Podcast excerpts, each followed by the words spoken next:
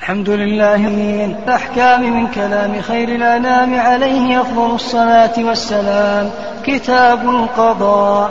عن أبي بكرة رضي الله عنه قال قال رسول الله صلى الله عليه وسلم ألا أنبئكم بأكبر الكبائر؟ ثلاثا قلنا بلى يا رسول الله. قال الإشراك بالله وعقوق الوالدين. وكان متكئا فجلس فقال ألا وقول الزور وشهادة الزور فما زال يكررها حتى قلنا ليته سكت. وعن ابن عباس رضي الله عنهما أن النبي صلى الله عليه وسلم قال لو يعطى الناس بدعواهم لادعى ناسا دماء رجال وأموالهم ولكن اليمين على المدعى عليه.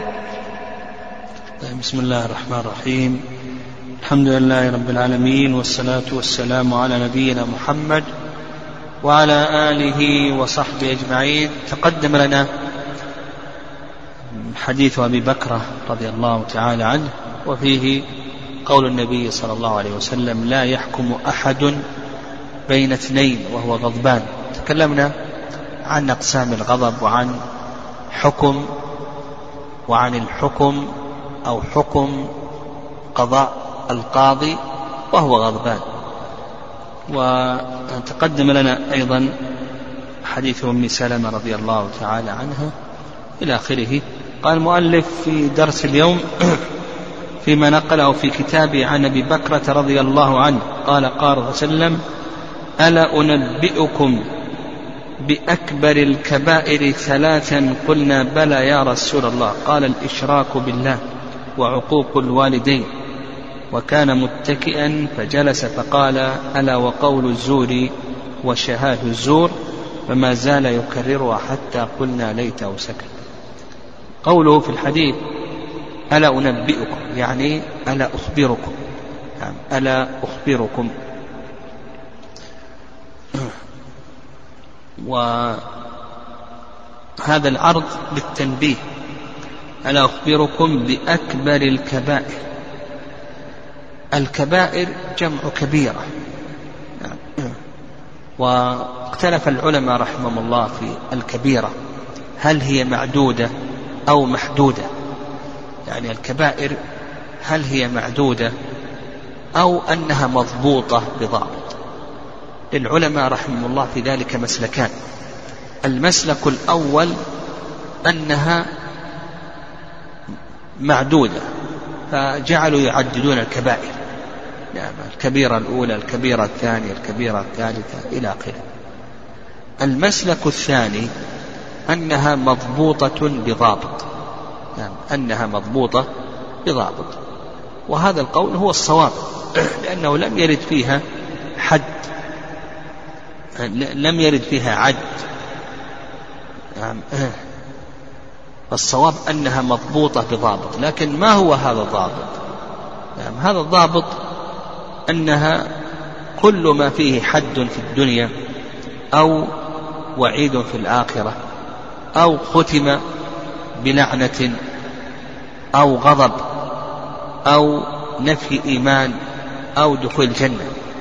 كل ما فيه حد في الدنيا أو وعيد في الآخرة أو ختم بلعنة أو غضب أو نفي إيمان أو دخول الجنة. والخلاصة في ذلك أن نقول بأن الكبيرة هي كل ما رتب عليه عقوبة خاصة. سواء كانت هذه العقوبة في الدنيا أو كانت في الآخرة. نقول الكبيرة هي كل ما رتب عليه عقوبة خاصة سواء كانت هذه العقوبة في الدنيا أو كانت في الآخرة. وقوله بأكبر الكبائر ثلاثا قال يعني ثلاث مرات وسلم يعرض ذلك عليهم ثلاث مرات. قال الإشراك بالله. الشرك هو تسوية غير الله بالله فيما هو من خصائص الله. هذا أحسن ما يقال في ضابط الشرك الأكبر. الشرك شركان. نعم شركان. الشرك الأكبر هو تسوية غير الله بالله فيما هو من خصائص الله. قال الله عز وجل نعم قال قالوا تالله إن كنا لفي ضلال مبين. إذ نسويكم برب العالمين. وقال والذين كفروا بربهم يعدلون. نعم. بربهم يعدلون. فهذا يدل على أن الشرك الأكبر هو تسوية غير الله بالله فيما هو من خصائص الله. وأما الشرك الأصغر فهو كل وسيلة إلى الشرك الأكبر. كل ما كان وسيلة إلى الشرك الأكبر من الأعمال ولا من الأفعال والأقوال والعقائد وجاء في النص تسميته شركا فهو شرك أصغر.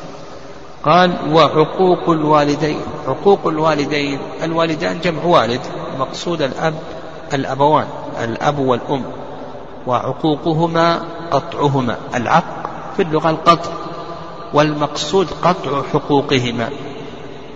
عدم القيام بحقوقهما. قال وكان متكئا فجلس فقال ألا وقول الزور وشهادة الزور. يعني الزور الكذب شهادة الكذب الإخبار بخلاف الواقع. هذا الحديث اشتمل على مسائل. يعني هذا الحديث اشتمل على مسائل من هذه المسائل. يعني فيه أساليب من أساليب تربية النبي صلى الله عليه وسلم وتعليم النبي عليه الصلاة والسلام. فمن أساليب تربية النبي صلى الله عليه وسلم وتعليمه أسلوب العرض وأسلوب الاستفهام وأسلوب التكرير. ثلاثا ثلاث مرات يقولها النبي صلى الله عليه وسلم. وأيضا أسلوب تغيير الهيئة. كان متكئا فجلس. يعني كان متكئا فجلس. وكذلك أيضا أسلوب الترغيب والترهيب ألا وقول الزور وشهادة الزور. وأيضا نعم أسلوب الحصر. نعم أسلوب الحصر. وإلا فإن هناك ذنوب نعم من أكبر الكبائر. ما ذكرها النبي صلى الله عليه وسلم هنا. يعني ما ذكرها. لكن النبي صلى الله عليه وسلم حصر هنا النبي عليه الصلاة والسلام حصر هنا لأجل التعليم أنه أقرب إلى أن يحفظ وأن يستوعب المخاطب. قال وفي ذلك أن الكبائر أيضا أنها تنقسم إلى قسمين القسم الأول كبائر آه، كبيرة وفيه ما هو أقل منها. وفي هذا أيضا الإشراك بالله وأنه من أكبر الكبائر. ولا شك أن أعظم ذنب عصي الله عز وجل به هو الشرك به سبحانه. وكذلك أيضا فيه عظم حق الوالدين وأن آه، قطيعة الوالدين من أكبر الكبائر أنها من أكبر الكبائر. وفيه أيضا عظم شاة الزور وأن شاة الزور من أكبر الكبائر لما يترتب عليها من ضرر عظيم وخطر جسيم. من شاة الزور تسفك الدماء شاة الزور تنتهك الأعراض في شهادة الزور آه، تضيع الحقوق إلى آخره. يعني تضيع الحقوق إلى آخره. وفيه أيضا يعني في هذا أيضا الاهتمام النبي صلى الله عليه وسلم بشهادة الزور. النبي صلى الله عليه وسلم النبي عليه الصلاة والسلام الإشراك لا شك أنه أمر عظيم. ومع ذلك النبي صلى الله عليه وسلم كان متكئا عندما قال ذكر الشرك وذكر العقوق كان متكئا. لكن لما جاء ما يتعلق بشأن شهادة الزور اعتدل النبي صلى الله عليه وسلم وجعل يكرر نعم يكرر ذلك. وفيه أيضا تعليم النبي صلى الله عليه وسلم وحسن تعليم النبي صلى الله عليه وسلم واستعماله لأساليب التعليم المتنوعة. نعم. قال المؤلف رحمه الله عن ابن عباس رضي الله عنهما أن النبي صلى الله عليه وسلم قال لو يعطى الناس بدعواهم لادعى ناس دماء رجال وأموالهم ولكن اليمين على المدعى عليه. هذا الحديث يعتبر قاعدة في القضاء وفصل الخصومات. قال لو يعطى الناس بدعواه يعني لو يجاب كل أحد إلى ما ادعاه وتحقق دعواه. لادعى ناس دماء رجال وأموالهم ولكن اليمين على المدعى. هذا الحديث كما أسلفنا قاعدة في القضاء. البينة على المدعي واليمين على المدعى عليه. من هو المدعي ومن هو المدعى عليه؟ المدعي قال بعض العلماء هو الذي يبدأ بالكلام والمدعى عليه هو الذي يتأخر في الكلام. وقيل بأن المدعي هو الذي إذا سكت ترك والمدعى عليه إذا سكت لم يترك. وقيل بأن المدعي هو الذي قوله يخالف الظاهر والمدعى عليه هو الذي قوله يوافق الظاهر. وقيل غير ذلك يعني قيل, قيل ما تقدم وأنه يرجع في ذلك إلى القرائن.